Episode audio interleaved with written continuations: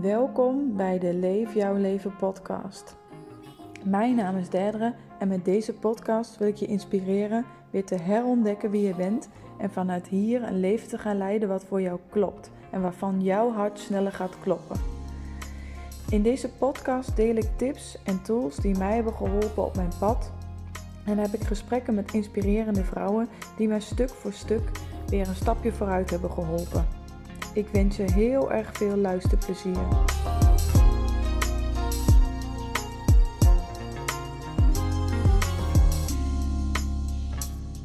Welkom lieve mensen weer bij de Leef Jouw Leven podcast. Vandaag ben ik samen met Cassandra van Ster uit het Zuiden. En eh, we hebben een gezamenlijke noemer en dat is dat we boogschutters zijn, maar ook dat we houden van praten over spirituele schaamte of hoe je het dan ook maar anders zou willen noemen.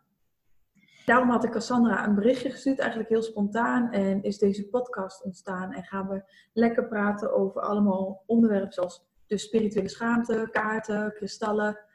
En waarschijnlijk nog veel meer, want we waren net al even aan het kletsen en uh, er ontstond al van alles. Ik weet niet of je het leuk vindt om jezelf eerst voor te stellen. Wat doe je? Wie ben je? Ja, ja hartstikke bedankt voor de uitnodiging. Uh, ja, heel leuk. Was meteen enthousiast. Mijn naam is Cassandra, Instagram uh, ster uit het zuiden. Ja, ik was als jong meisje vrij uh, gevoelig. Nu begrijp ik dat daar een term voor is, HSP. Ja, ja. En uh, mijn ouders vonden dat altijd maar een beetje apart, denk ik. Ik had altijd overal wel een uh, mening over. Vond de buurvrouw niet leuk, want... En vond uh, die meneer in de winkel niet aardig omdat. En dat was altijd vanuit gevoel. En uh, dat vanuit gevoel praten heb ik als klein meisje al gedaan. Maar niet iedereen begrijpt dat natuurlijk. Want ja, hoezo vind je iemand niet aardig omdat? En mensen willen heel vaak uh, gewoon ja, dingen. het, mag, het mag niet alleen voelbaar zijn, het moet ook zeg maar herkenbaar zijn. En, um, kunnen zien. Dat was altijd wel een dingetje. Um, mijn ouders zijn, mijn vader is overigens Turks en mijn moeder is Nederlands. Uh, spiritualiteit en religie was bij ons thuis niet heel erg aanwezig. Wij vierden zowel uh, het kerstfeest als uh, suikerfeest. Dus dat was altijd heel erg leuk, dubbelop. Maar ja, stukjes over spiritualiteit, um, ja, dat heb ik echt helemaal zelf onderzocht. Mm um, dat stukje een uh, gevoel bij mensen koppelen, dat, daar hield ik me altijd wel heel klein in. Want wie was ik inderdaad om te zeggen dat iemands vibe niet lekker was of dat uh, je een bepaalde energie voelde bij iemand. Dus ik hield me altijd heel erg klein. Um, ja, tot ik een jaartje of uh, acht geleden, denk ik alweer, in een best wel nare relatie terecht kwam. En in die relatie is wel uh, ja, heel veel in korte tijd op spiritueel gebied bij mij gebeurd.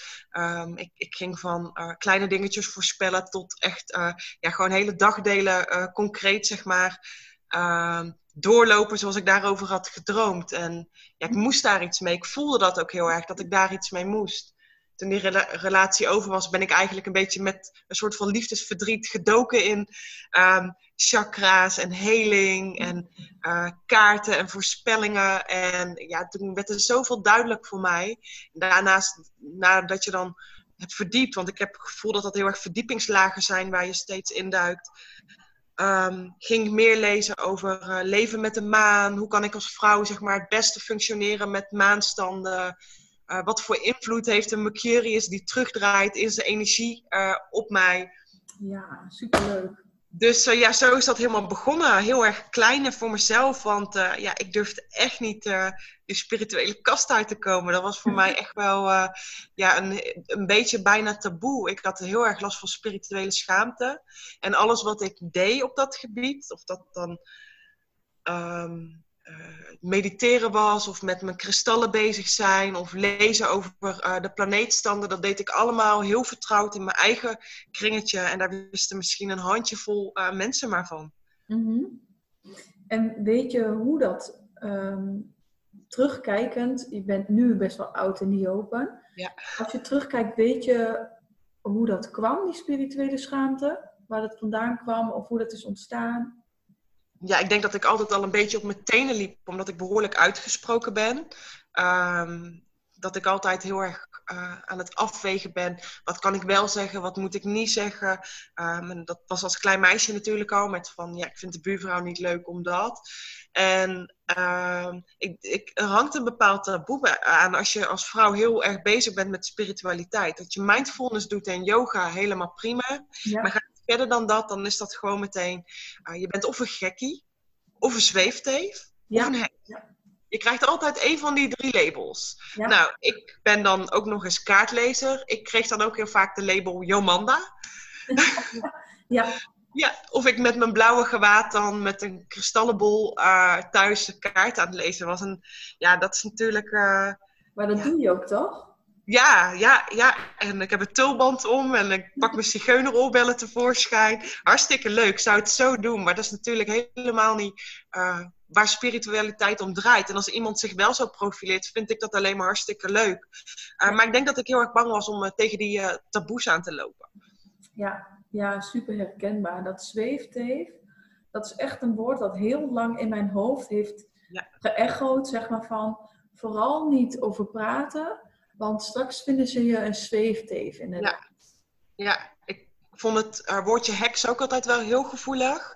Ja. Uh, ik, uh, ja, ik ben helemaal into vorige levens en er hangt ook bij vrouwen zo'n stigma op uh, het woordje heks. Vrouwen zijn ook, het maakt ook niet uit of je een lelijke of een oude heks of gewoon een heks wordt genoemd. Het doet altijd bij vrouwen pijn. Omdat ja, er zijn gewoon miljoenen vrouwen gewoon uh, verdronken, um, op de brandstapel gezet omdat zij een heks zouden zijn. En mm-hmm. ja, dat, dat, zit gewoon nog in ons DNA. Dat zit er gewoon nog heel erg in. En op het moment dat iemand heks... Uh, je, je kan het proberen. Zeg, roep maar eens random tegen een vrouw heks. Er gebeurt iets. Ze mm-hmm. krimpt ineen of ze verschiet of, of ze gaat in de aanval. Er gebeurt altijd iets. Ja, ja. En vooral als je denk ik al in die... In dat zit dat je er eigenlijk niet over durft te praten. Als iemand je dan heks noemt, ja. Oeh, dat is het meest pijnlijke punt ooit. Je bent zo bang dat mensen wat van je vinden, maar het is wel uh, een deel van wie je bent. En ook al ben je dan een heks, tegenwoordig zijn er een paar hele gave boeken die een titel met heks erin hebben, maar ja. positief. En dat vind ik wel uh, ja. een heel goed iets, denk ik. Ja, laatst noemde hele goede vriend van mij, die noemde mij een, uh, zijn Millennium Witch. En toen dacht ik, ja, je hebt gelijk, dankjewel. Ik voelde, toen had ik echt zoiets van, ja, het was ook heel erg opbouwend bedoeld, zoals hij dat zei. En toen dacht ik van, uh, ja, kijk, dit, dit, deze verschuiving hebben we nodig. Ja. ja, ik weet dat er, er is een boek van Suzanne Smit, ik weet niet of je haar kent, en die heet Hex. Een paar jaar geleden, geleden uh, gelezen. En dat is ook echt wel een heel leuk boek, waarin ze helemaal die heksenkringen die echt nog bestaan. Ik zag trouwens laatst ook over een docu. In Polen wonen ook nog mensen die zichzelf echt heks noemen. Geweldig, ja. Ja. En uh, je zei net, uh, spiritualiteit is dat voor mij niet. Maar wat is spiritualiteit dan wel voor jou? Um, spiritualiteit is voor mij heel erg bewust leven. Um, echt vanuit het hart leven. Dus uit het hoofd, in het hart en in gevoel. Um, altijd alles doen met gevoel uh, op het hart. Um, ja, dat stemmetje in je hoofd, dat stukje ego wat zegt ja maar. Of ja, dat is maar heel weinig aanwezig. En als dat niet aanwezig is, dan, ja, dan ben ik daar ook voor om dat meteen zeg maar te killen. Om daar een les uit te halen of om daar iets mee te doen. Mm -hmm. um, spiritualiteit voor mij is uh, bewustzijn van waarom ik hier op aarde ben. Welke lessen ik heb meegekregen, welke lessen ik mag leren.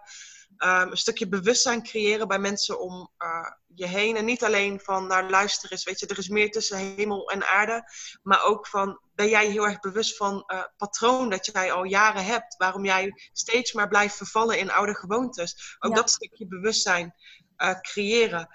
maar spiritualiteit is voor mij ook kristallen, tarotkaarten en salie-smutje. ja, weet je, het is, het is van alles. Ja, ja super herkenbaar. Want mijn spirituele ontdekking begon inderdaad met onderzoeken in mijn mind. Want ik had een eetstoornis en ik dacht, dat moment dat ik in therapie ging, dacht ik, maar wacht even, hier gaat het mis. Volgens mij is het probleem de gedachten die ik heb, niet het eten wat ik eet. Ja, toen begon ik die gedachten te onderzoeken en toen had ik echt superveel vastgeroeste patronen en dingen die ik op mezelf dacht, waar ik niet meer bewust van was. En pas daarna is het eigenlijk gaan ontstaan dat ik ging mediteren en dat je in stilte komt en dat je dan ineens voelt, hé, hey, ik heb ook een lichaam wat allemaal signalen afgeeft waar ik nooit naar heb geluisterd. Dus ja, dat is, het is zoveel meer dan kaarten of um, het is, het is een levensstijl. Ja, het is, het is inderdaad een levensstijl. En, en zonder, de, zonder de kaarten en zonder de kristallen en zonder de uh, sali-bundels ben ik nog steeds heel spiritueel. Want dan ga ik inderdaad naar de kern. Wie ben ik? Waarom ben ik hier? En wat kan ik hier allemaal leren? En um, dat beseffen mensen vaak niet. Ze willen juist, ze willen die cape zien en de toverstaf en uh, de heksenmuts, noem het maar op. Dat willen ze zien. Mm -hmm. Ja, maar eigenlijk gaat het gewoon om contact met, de, met je kern, met wie je echt ja. bent. Ja, klopt. Ja. En um, jij legt dus eigenlijk, of niet eigenlijk, je legt als beroep, leg jij kaarten, ben je ja. een kaartenlegger. Ja. Kun je daar wat meer over vertellen? Wat, uh, wat doe je eigenlijk als je kaarten legt? Want we hadden net voordat we begonnen te praten, hadden we het ook even over. Heel veel mensen hebben eigenlijk een heel vervormd beeld. Ja. Wat je doet als je kaarten legt. Klopt. Ja. Waar help je mensen bijvoorbeeld mee? Ik, ik hoor de meest wilde verhalen. Ik, um, er wordt ook regelmatig gevraagd of er, wel, of er dan een geest in mijn woning zou staan of naast me, wie dan influistert of zegt wat ik moet vertellen. En ik zeg altijd van nou, ik hoop het niet, want ik denk dat ik dan heel snel klaar ben met kaarten leggen. Um, um, wat ik ook wel eens. Uh, ik, er heeft wel eens iemand mij echt lesminute afgezegd, omdat ze zei.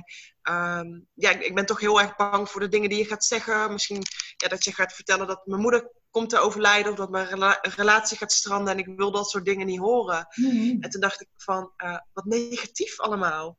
Um, kaarten leggen is eigenlijk gewoon, ik, ik voer een soort gesprek met jouw ziel.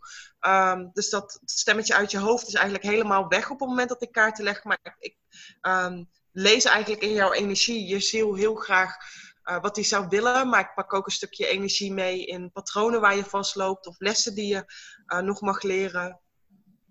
Um, hoe ik het altijd uitleg is, uh, zie het als een goed boek waarmee je op het strand of op de bank ligt. Um, dat is eigenlijk heel gek, want je leest zwarte letters op een witte bladzijde, maar in je hoofd gebeurt er van alles. Reuk, geur, kleur, je hoort dingen, je ziet dingen, je voelt dingen, je zit helemaal in dat boek. En dat is precies wat er gebeurt als ik kaarten lees. Uh, de symbolen die betekenen iets, uh, die koppel je alle 36 aan elkaar. Ik leg vaak alle 36 kaarten uit. Mm -hmm. um, dat is een behoorlijke grote reading is dat. Ja. Um, die koppel ik aan elkaar en ik lees het verhaal. En um, vaak kom ik eerst tot de kern. Wie ben jij? Uh, wat hangt er in jouw energie? Wat, wat houdt jou op dit moment bezig? En vanuit daar kan ik stukjes verleden zien die nog in de energie meegedragen worden. Wat vaak meegedragen wordt in de energie zijn toch wel pijnpuntjes. Uh, misschien zaken die je nog niet helemaal hebt verwerkt. Uh, ik kan een stukje zien wat je op dit moment bezighoudt, maar ik kan ook een stukje toekomst kijken.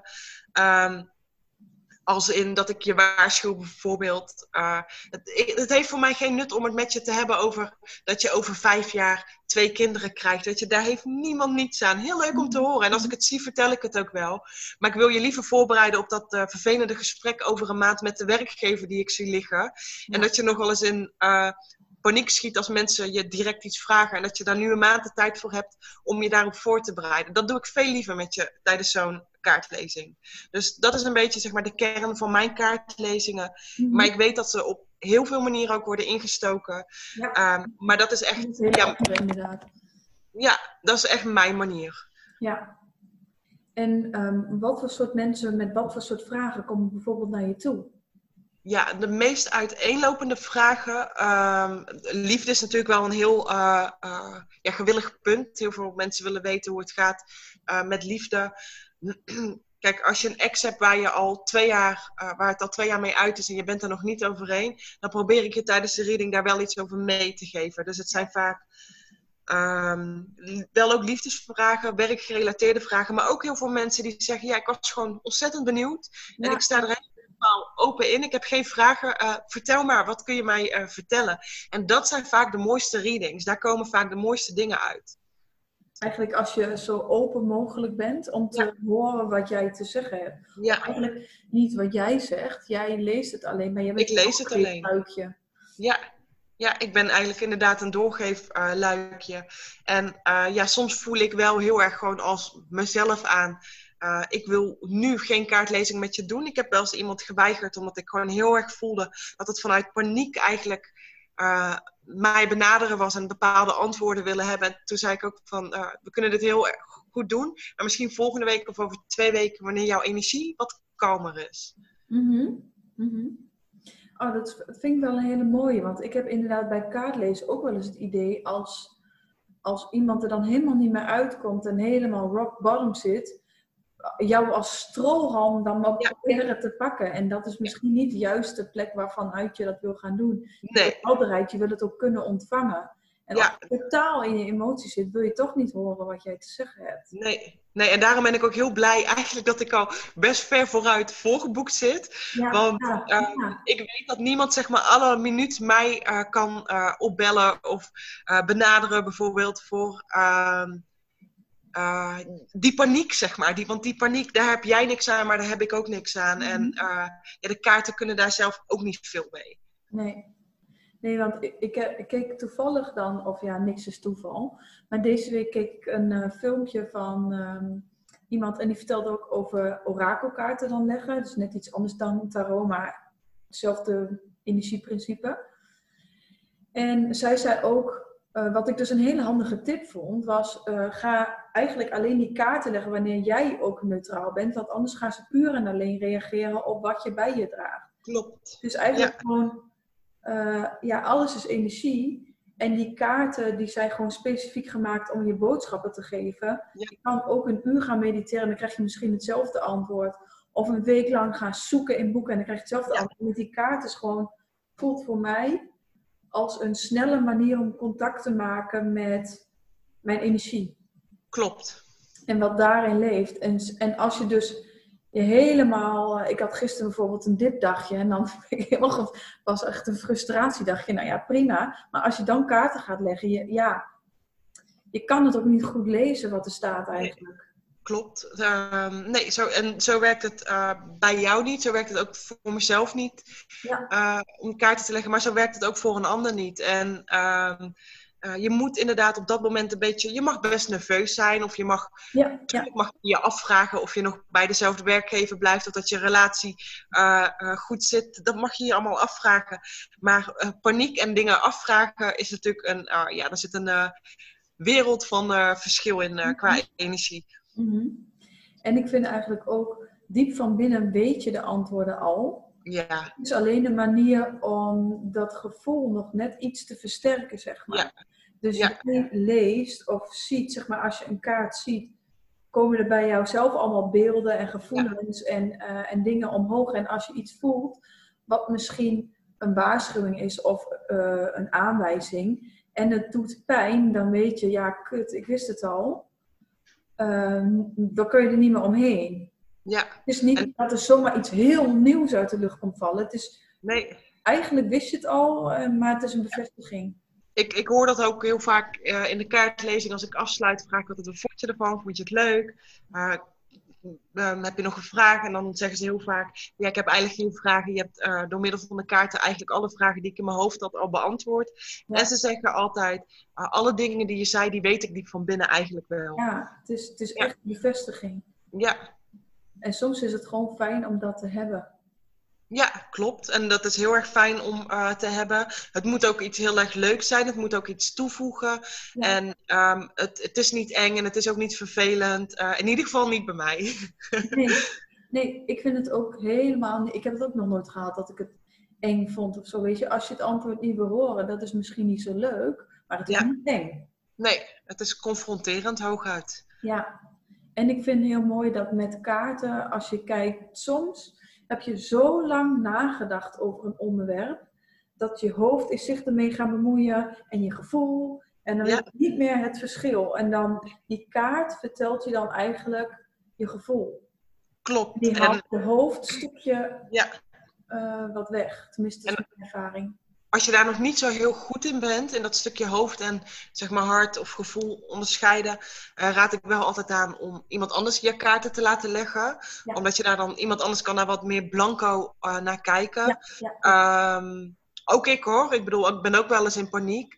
Ehm, ik ga nooit naar een uh, collega in paniek. Maar ehm, als ik soms denk van, nou, ik zit niet zo lekker in mijn vel. Ik heb wat richting nodig. Dan leg ik zeker geen kaarten voor mezelf. Maar ga ik ehm, naar tante Joyce, die mij dit heeft geleerd. Waar ik al vanaf mijn veertiende kom.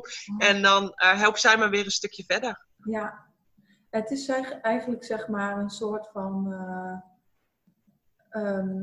zo zie ik heel veel spirituele dingen, is dat je het eigenlijk kan gebruiken wanneer je zelf niet meer uitkomt. Ja, en hoe verder je komt, hoe meer je bewust wordt, hoe minder vaak je het nodig hebt. Maar er blijven momenten komen waarop je nou, al iets over hebt gelezen, zelf dingen hebt geprobeerd. Maar soms kom je er gewoon zelf niet uit en heb je hulp nodig. En als je dan kaarten lezen leuk, interessant vindt, dan is het misschien iets. Ja, ja, en het leuke daaraan is, is uh, ik merk de laatste tijd, ik heb steeds meer mannen waarvoor ik kaarten lees. Oh, wat leuk. Ja, ja vind ik heel leuk. En dan moet ik ook heel eerlijk zijn, uh, ik had wel ook een beetje veroordelen. Ja, ja, ja. Ja, ik, ik, vind het ook wel, uh, met vrouwen het is toch net iets makkelijker. Mannen zijn soms onbegrijpelijk voor ons, denk ik. Dacht ik ook, maar dat viel heel erg mee. Ik heb um, bepaalde mannen gehad en nou ja, die mannen in eh, tijdens uh, de reading, kaartlezing, dat ik dacht van, uh, nou dan, nou, ik weet nog dat ik een keer, uh, dan open ik Skype en dan zat er een hele grote, mooie man voor me met allemaal tatoeages. En ik dacht echt, wie heeft jou hier naartoe gestuurd? ja, heel erg veroordelen, weet je. En dan, dan, dan mag ik zelf ook niet doen en dat weet ik. En um, toen vroeg ik hem, um, eh, stop te zeggen. Ik schud de kaart en ik vraag mensen altijd stop te zeggen. En bij heel veel mensen, dan schud ik, zeg ik, nou, zeg maar stop. Als, uh, uh, als, als het goed voelt, dan stop ik met kaarten schudden en dan leg ik ze uit. En dan is het heel vaak stop. Meteen, na drie seconden. dan denk ik, ja, weet je, neem daar nou even lekker de tijd voor. En uh, ja, die man, en dat was de eerste. Ik heb 500 kaartlezingen gedaan het afgelopen half jaar. Dat was de eerste die zijn ogen dicht deed. En echt gewoon diep ging ademhalen en uh, ging uh, echt gewoon tot het moment. En hij zei stop en toen dacht ik, en dit is inderdaad jouw moment. Jij zei stop en ik voelde gewoon helemaal van ja, dit is het. En toen dacht ik van, je bent de eerste die dat doet. En je bent een man. En ik, toen ik de camera opende, had ik zo'n vooroordelen over, ja weet je, neem je dit wel serieus en waarom kom je dat doen? En het was een, uh, ja, was een hele mooie kaartlezing. Wat bijzonder. Ja, maar je bent dus op, bij kaarten eigenlijk gekomen door jouw tante. Ja, het is niet mijn tante. Ah, een tante. Nee, het is een, een tante van iemand. Um, ik was veertien en ik heb me natuurlijk altijd al enorm aangetrokken gevoeld tot het occulte, tot het mystieke. Um, ook heel erg wel tot het, zeg maar, een beetje het zigeunerachtige, een beetje het gypsy-achtige. Sommigen hebben dat met indianen. Ik ja. heb het heel erg met gypsy-achtige. Ja. En ik hoorde in de buurt waar ik opgroeide dat uh, tante Joyce, een uh, wat oudere Indische dame, kaarten legde. En uh, dat kon ze heel goed. En toen dacht ik, wauw, daar wil ik naartoe. En ik vroeg dat dus aan mijn moeder, of ik daarheen mocht. En of ze natuurlijk ook geld kon geven, want ik was veertien. en toen zei mijn moeder, nou, weet je, je bent nog jong, ik weet het niet. En uiteindelijk had tante Joyce tegen mijn moeder gezegd, hartstikke leuk, moet ze gewoon doen. En uh, ja, ik, wel, ik ben daar wel, ik ben op dat moment wel verliefd geworden op uh, kaarten. Mm-hmm. En ik ben nu 32, ik was 14. Ik kom elk jaar, elk anderhalf jaar weer terug bij Tante Joyce.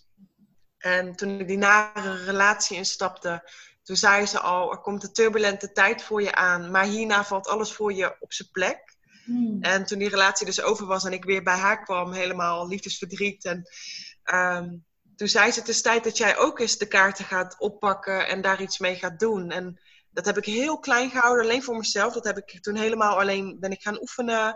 En na een jaartje durfde ik het voor mijn moeder en mijn zusje. En na een jaar en drie maanden durfde ik het ook voor een vriendin en haar nichtje. En het werd zo steeds groter. En toen kwam ik um, uiteindelijk weer bij Tante Joyce na anderhalf jaar. En we waren klaar met de kaartlezing en ze stopt haar kaarten weg en ze kijkt me aan en ze zegt: En nu is het tijd hè, dat uh, jij ook met je kaarten naar buiten treedt. En toen dacht ik: Oh, betrapt. Want ik had niks verteld daarover. En um, ja, zo heeft ze elk jaar eigenlijk gepusht van ga dat nou doen, ga dat nou naar buiten brengen. En uh, ze heeft ook gezegd, je gaat heel veel klanten krijgen. Je gaat echt gewoon in Nederland gewoon ontzettend groot worden daarmee. En pak dat nou aan. En Um, ik geloofde haar wel, maar ik durfde gewoon niet. Mhm. Mhm. Ik geloofde helemaal, want ik bedoel, ik kom me niet al vanaf mijn veertiende al niet voor niks. Ik geloofde allemaal wat ze zei, maar ik durfde niet. Ik hield Ja. dat tegen. En wat heeft uiteindelijk gemaakt dat je dacht, ik, ga, ik spring, ik begin ster uit het zuiden?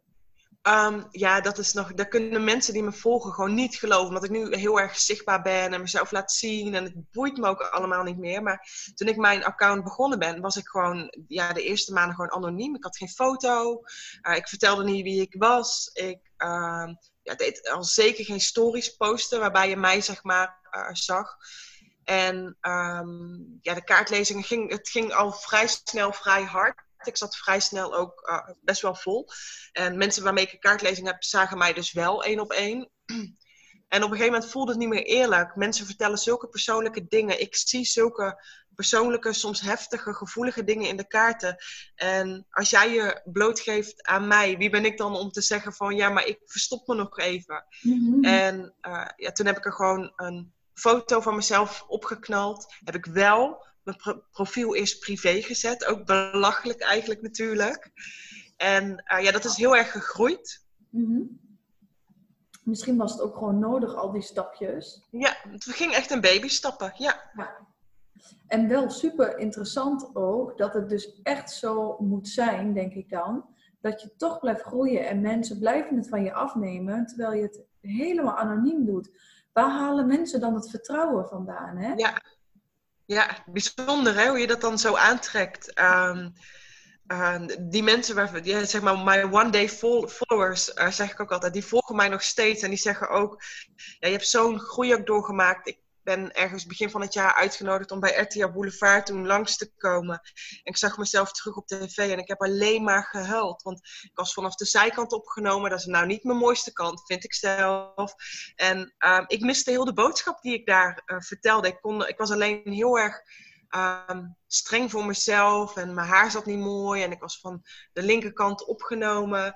En ehm, toen dat geland was ook, toen dacht ik, wat ben je nou allemaal een lullen joh. Je bent gewoon op tv geweest. Ja, Eh, Je, je durft een tijdje geleden nog niet eens je gezicht te laten zien. En nu ben je gewoon op tv bij RTL Boulevard live uitgezonden eh, op tv. En toen dacht ik, ja, en eh, dat groeit. Dat, dat stukje ehm, groeit. Dat stukje jezelf accepteren, jezelf laten zien, dat groeit. Dat heeft tijd nodig.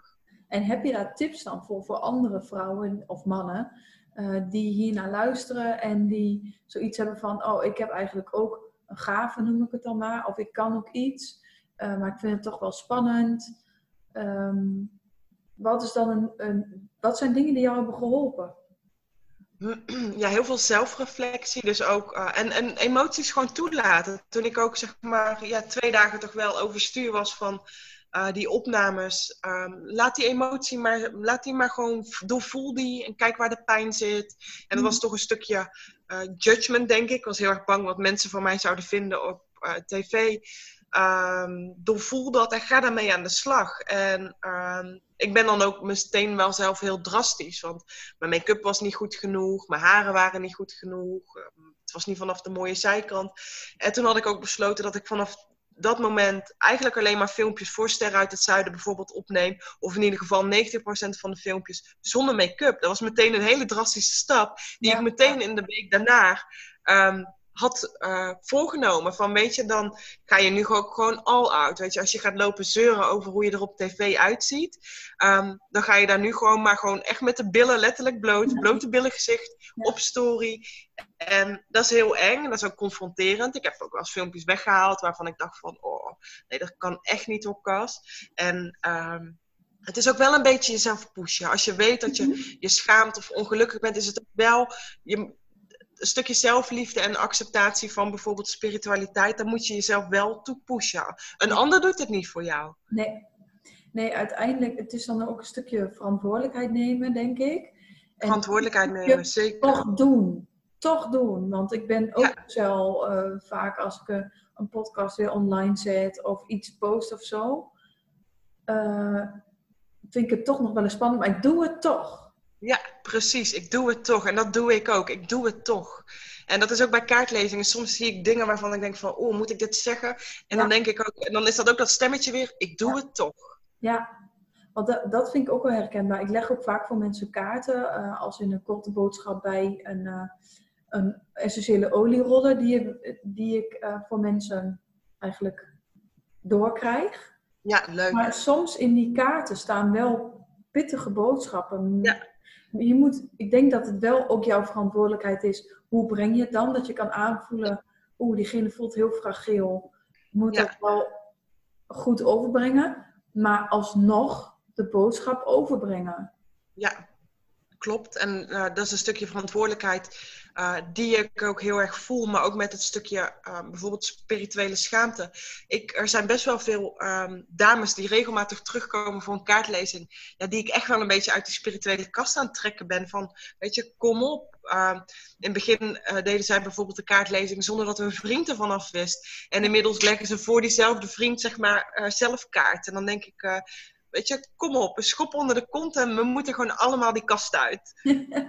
dat is ook een beetje de boogschutter in je, denk ik. Ja, klopt. Dat is heel erg de ja. Ik zoek altijd grenzen op. En um, ja, ik ben ook wel heel erg van de waarheid. En een stukje waarheid is ook jezelf ja, toch durven laten zien. Ja, ja.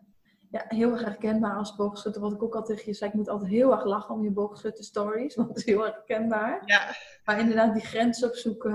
Um, ja, gewoon soms moedige dingen doen. Want het heeft echt zo'n gevoel van aliveness voor mij. Ja, klopt. En ja, en ja, ook, ook ik als boogschutter hoor, uh, vind soms echt dingen heel eng. Ik was laatst bij de kapper.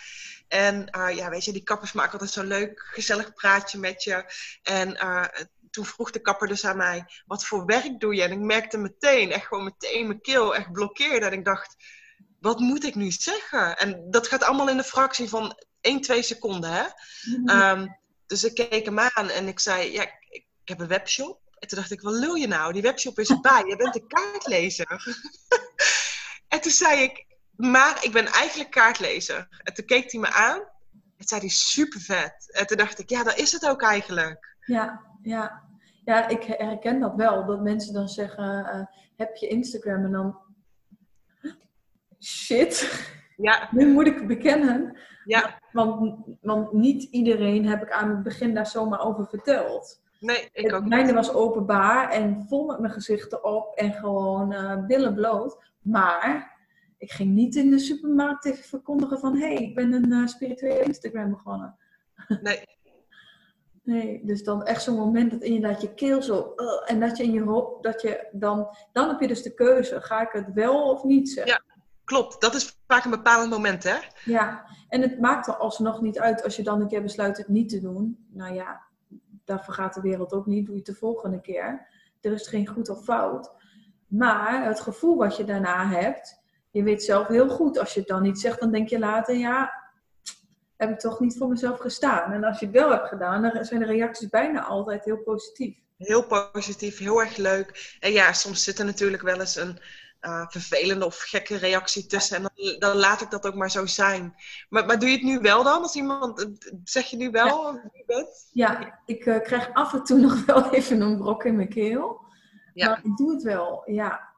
Ja, ik, het is eigenlijk gewoon een proces. Ik ben uh, begin dit jaar begonnen en toen kwam de hele corona en zo. En dat was echt een uh, versnellingstraject van persoonlijke en spirituele ontwikkeling voor mij en volgens mij voor heel veel andere mensen. Ja. Ik zag ook dat jij in de coronatijd ben je ook, heb je ook je baan um, opgezegd of je, was je kon toen een baan krijgen en heb je niet gedaan. Is er toen echt voor Ster uit het Zuiden gegaan? Ja, ja. Ja, dat was ook wel. Uh, ik uh, had een hele uh, goede baan in loondienst. Ehm, ik, was, ik deed al kaarten leggen voor mensen um, erbij. Voor de, ik noemde dat voor de fun. Dat deed ik ongeveer een dagje per week. Ehm, ik ben toen. ik heb mijn werkgever verlaten om voor mezelf te starten in een hele andere sector, echt in de zakelijke wereld. En um, onder het motto, nu kan ik ster uit het zuiden iets meer gaan uitbreiden, want ik ben nu ZZP'er en daar heb ik dan uh, tijd voor. En toen kwam corona en ja, ik, al mijn opdrachten werden, uh, ik zat in het recruitmentvak.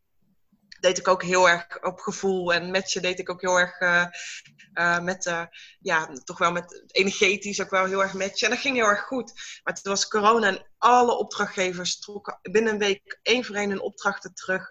En ehm, in plaats van pure paniek, wat ik dacht dat ik zou voelen, want ik zag de bui natuurlijk al wel hangen, uh, had ik alleen zoiets van, ja, dit is mijn moment, die moet ik grijpen. En ja, van anderhalve dag naar Ster uit het Zuiden heb ik gezegd, jongens, ik ga dit gewoon fulltime doen. Mm. En uh, ja, dat, dat, is wel een beetje ontploft. En ik denk dat dat ontploft is, omdat het zo moest zijn. Ja, dat denk ik ook. Ja. ja. Eigenlijk een perfecte timing, een tijd waarin het ja. nodig was. Ja, en ik heb daar gewoon naar geluisterd. Ja, je bent gesprongen. Ik ben uh, gesprongen, ja. En, en dat, dat stukje springen zeg ik ook heel vaak tegen um, uh, mijn uh, klanten in de kaartlezing. Van spring maar gewoon. Het universum vangt je echt wel ergens op. Misschien niet direct, misschien val je even en voelt het leeg en voelt het eng. Maar uiteindelijk voel je die zachte landing echt wel. En dan weet je van, nu, ben ik, nu zit ik safe. Nu ben ik op het plekje gevallen waar ik moest zijn. Ja, ja, ja zeker. Ja. En het kan inderdaad wel heel spannend zijn, want we zijn heel erg gewend, wat we, aan, wat we ook al zeiden, van je moet het kunnen zien of je moet het kunnen bewijzen of er moet een studie voor zijn gedaan. En dan is het echt. En dan is het echt, ja. En wat nou als je op je gevoel en op jezelf gaat vertrouwen? Misschien gaat het allemaal helemaal mis. Maar als je dat één keer gaat doen en je gaat keer op keer merken dat er echt bizar veel meer in je leven kan gaan ontstaan als je vertrouwt op gevoel in plaats van alleen hoofd. Het is goed om je hoofd erbij te gebruiken, want je moet niet uh, letterlijk van een gebouw gaan springen. Nee. Maar um, helemaal alleen je hoofd gebruiken, dan mis je eigenlijk ook vet veel. Ja. Ja, ik, ik denk dat, dat uh, een goede. Weet je, we zijn hier ook op aarde. We, we, zijn hier ook gewoon, we zijn hier gewoon heel aard. We, we moeten daar ook iets mee. Ik bedoel, het hoeft niet allemaal heel erg spiritueel. Je mag ook, ik bedoel, ik drink echt wel eens een drankje uh, te veel. Ik ook. Of tien. Ja. weet je, dat is heel aard. Of een chocoladetaartje. Ja, en weet je, dat, dat is heel erg aard. En dat moet ook gewoon kunnen. En um, piekeren en verdriet en al dat soort dingen, dat hoort erbij. En dingen overdenken. Maar uiteindelijk mag dat allemaal niet te lang duren. En moet je wel naar die kern. En die kern die zegt gewoon vaak uh, doen of niet doen. En daar moet je naar luisteren. Ja. En je vertelde net ook nog uh, dat je tegen de kap zei, ik heb een webshop. Ik uh, heb bij het allereerste begin, toen jou eigenlijk nog geen webshop was, een kristal ja. bij jou gekocht. En we zijn allebei ja. gek op kristallen. Um, wat is de magie van kristallen voor jou? Um, naast dat ze natuurlijk gewoon ontzettend mooi zijn, heb ik me altijd heel erg aangetrokken gevoeld tot dingen die uit de natuur komen. Um, of dat dan hele mooie stukjes hout waren die ik ergens vond, of veertjes, uh, steentjes, schelpen, noem het maar op. Uh, maar kristallen, die, weet je, die, zitten, die zitten op de meest onmogelijke plekken. En op die meest onmogelijke plekken, dat je zulke, ja, gewoon pareltjes, zeg maar, uit, uit de aarde haalt. Dat is gewoon bijzonder. En ik ben heel erg in mijn zwangerschap um, met kristallen gaan werken zelf. En hoe erg mijn uh, dochtertje in mijn buik al reageerde op die kristallen. En ja, dat vond ik zo magisch. En um, mijn vriendin noemt mijn huis altijd een kristallenpaleis. Omdat er in elk hoekje, het maakt ook niet uit of je nou uh, in de gang komt. Of uh, op mijn kamer, op mijn dochters slaapkamer. Overal staan wel kristallen. Um, naast het stukje heling wat ze vaak brengen. Um, vind ik het mooi, brengt het, maar brengt het ook rust. Ik denk dat het oprecht bijdraagt aan een stukje positiviteit in uh, huis. Ik hou heel erg van feng shui en dingen lekker yin-yang goed in balans brengen. En ik denk dat um, edelstenen daar ontzettend bij helpen. Ja. Überhaupt natuurproducten daarbij helpen. Wij moeten wat meer af van al dat synthetische in huis halen. Ja, ik denk dat, uh, dat edelstenen uh, nog wel een nog hogere frequentie dan bijvoorbeeld andere. Kijk, alle natuurlijke materialen zijn, ja, geven gewoon rust. Dat is gewoon ja. puur, dat is gewoon zo. Ja. Maar kristallen hebben toch wel echt iets heel bijzonders. En ze hebben allemaal andere eigenschappen. En ik weet al dat sommige mensen echt denken van, nou, ja. dat denk ik niet. Ja. Maar ik vind het ja. gewoon, ja, ik merk verschil. En er zijn superveel boeken en informatie en alles over te vinden. Waarom niet? Ja. Ja, en uh, grappig dat je dat zegt. Dat inderdaad sommige mensen... Die webshop is voor mij eigenlijk begonnen na elke dag uh, 10 à 20 berichtjes ontvangen van... Kas, welke steen past bij mij? Ehm, waar moet ik salie kopen? En toen dacht ik, ja weet je jongens, ik ga het voor jullie zoeken en ik bied het zelf gewoon aan jullie aan. Mhm. Ehm, dus ik breng heel vaak pakketjes naar uh, een bekende bezorger in Nederland. En uh, ja, daar staat dan soms dezelfde dame achter. En uh, ze moet ook elke keer weer erover beginnen van dat ze er niet in gelooft. En ik dacht vandaag nog, ik, heb, uh, ik bracht wat pakketjes weg en ik dacht nog van, weet je wat, ik stop gewoon een steen in mijn zak en als ze er staat, geef ik die gewoon aan haar. Want ze moet elke keer, en ik kom er best wel vaak, benadrukken dat ze er niet in gelooft. En dan denk ik, ja, wat heeft dat voor meerwaarde om dat elke keer te zeggen? Ja. Wat wil je mij eigenlijk wijsmaken? Wat wil je, wat wil je jezelf vertellen? Ja, als je zo hard wordt getriggerd door iets, ja. raakt het dan in jou?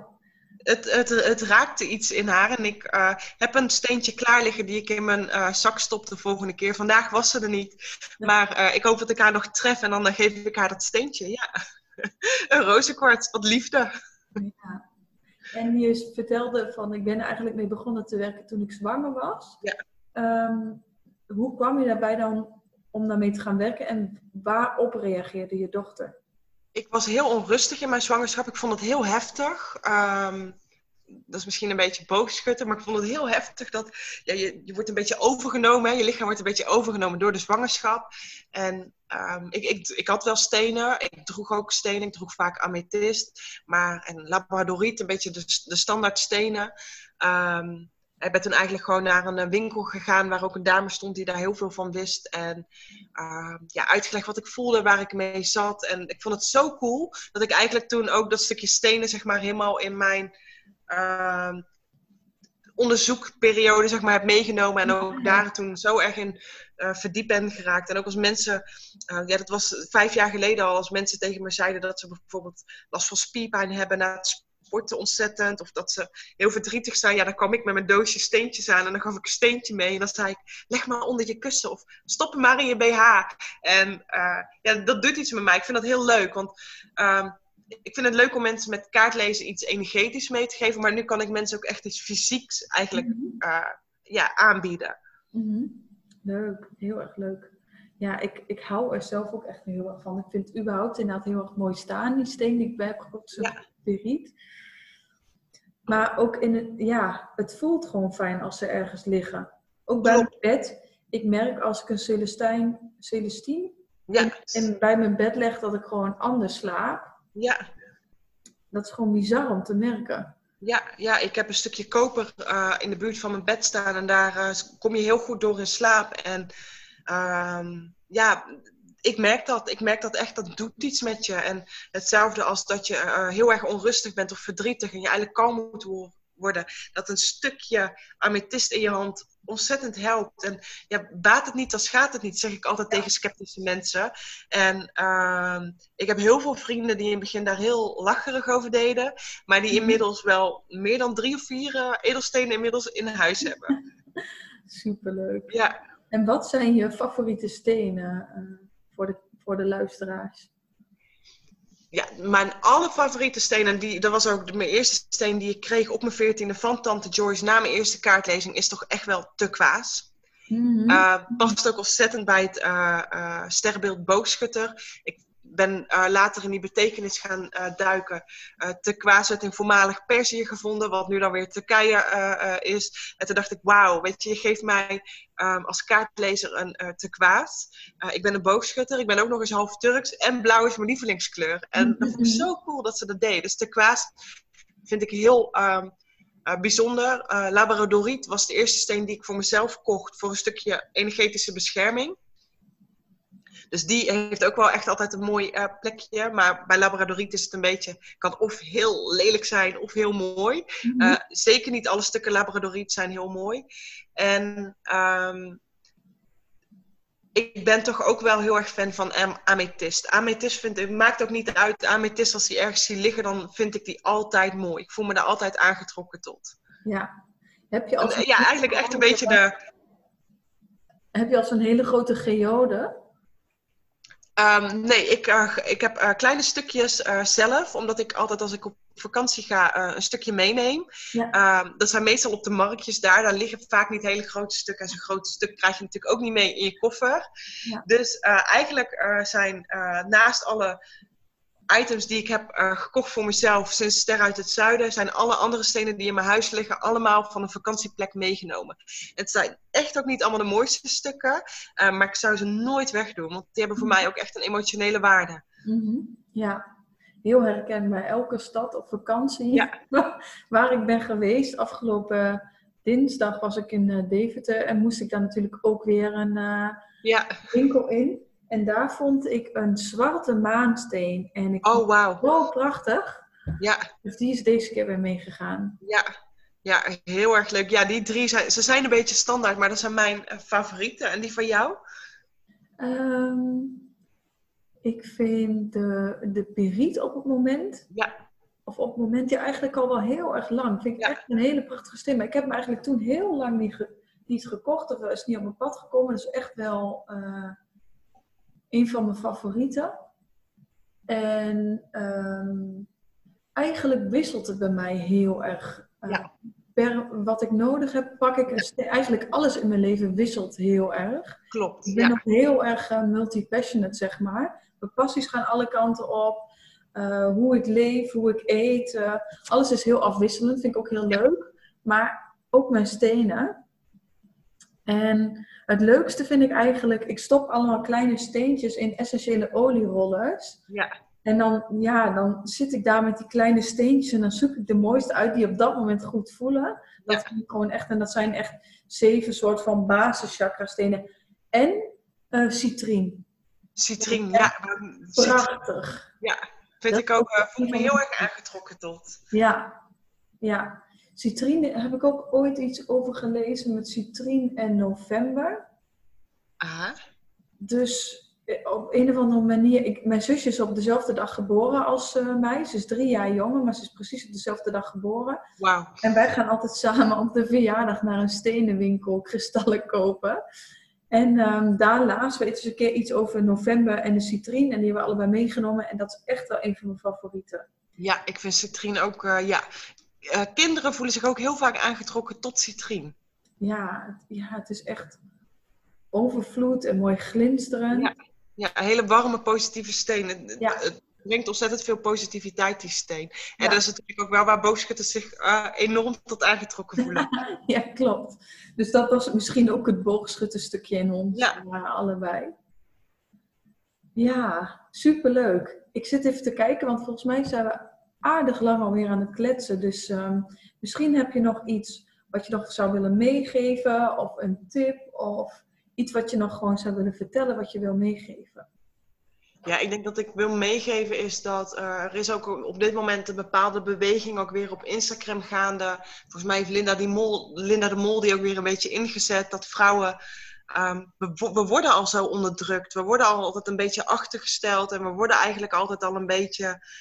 Um, ja, niet als vol aangezien door uh, bijvoorbeeld mannen. En ik wil echt niet alle mannen onder één kam scheren hoor. Maar wereldwijd is het toch wel dat we nog steeds niet helemaal uh, gelijk zijn in wat we uh, doen als personen op aarde. Mhm. En gelukkig zijn er heel veel bewuste mannen die echt wel voor vrouwen staan en zich daarbij helpen. Maar laten we als vrouwen gewoon elkaar ook vooral respecteren en niet onderuit halen.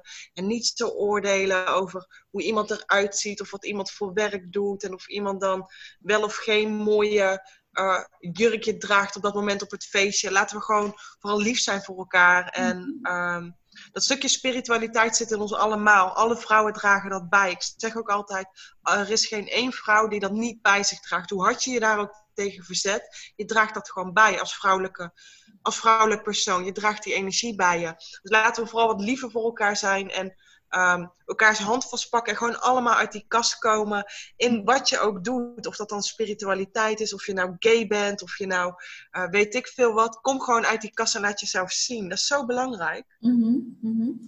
En voor mij is het ook wel een beetje dat stukje uh, in je kracht gaan staan en, en, je niet meer vergelijken met andere vrouwen, waardoor ja. dus dat ontstaat. Van ja. die is beter en die is slechter. Ja. Gewoon, uh, ja. zijn allemaal gelijkwaardig. Iedereen heeft zijn eigen steentje en support elkaar als vrouwen. Ja, want ook onderling wordt er ook wel veroordeeld en gejudged natuurlijk. Ik Ja. weet dat ooit iemand tegen mij zei, eh, het ging over mediteren. En ja, ik doe dat niet elke dag, weet je. Ik, ik, ik neem mijn momentjes, ik, ik vind mijn rust en mijn ankertje in hele andere momenten eh, terug. En ja, die vond dat bizar, dat ik dan niet elke dag een meditatie deed. En toen dacht ik, nou sorry hoor, wat ben jij nu ontzettend aan het veroordelen over wat ik wel of niet zou moeten doen. Ja, ja, precies dat inderdaad. Maar een mooie afsluiten, een mooie boodschap om mee af te sluiten. Dankjewel. Jij ook bedankt. En dankjewel voor de podcast, superleuk. Heel erg leuk. Jij ook ontzettend bedankt. En eh, ja, ik ben heel benieuwd wat er nog meer eh, gaat komen.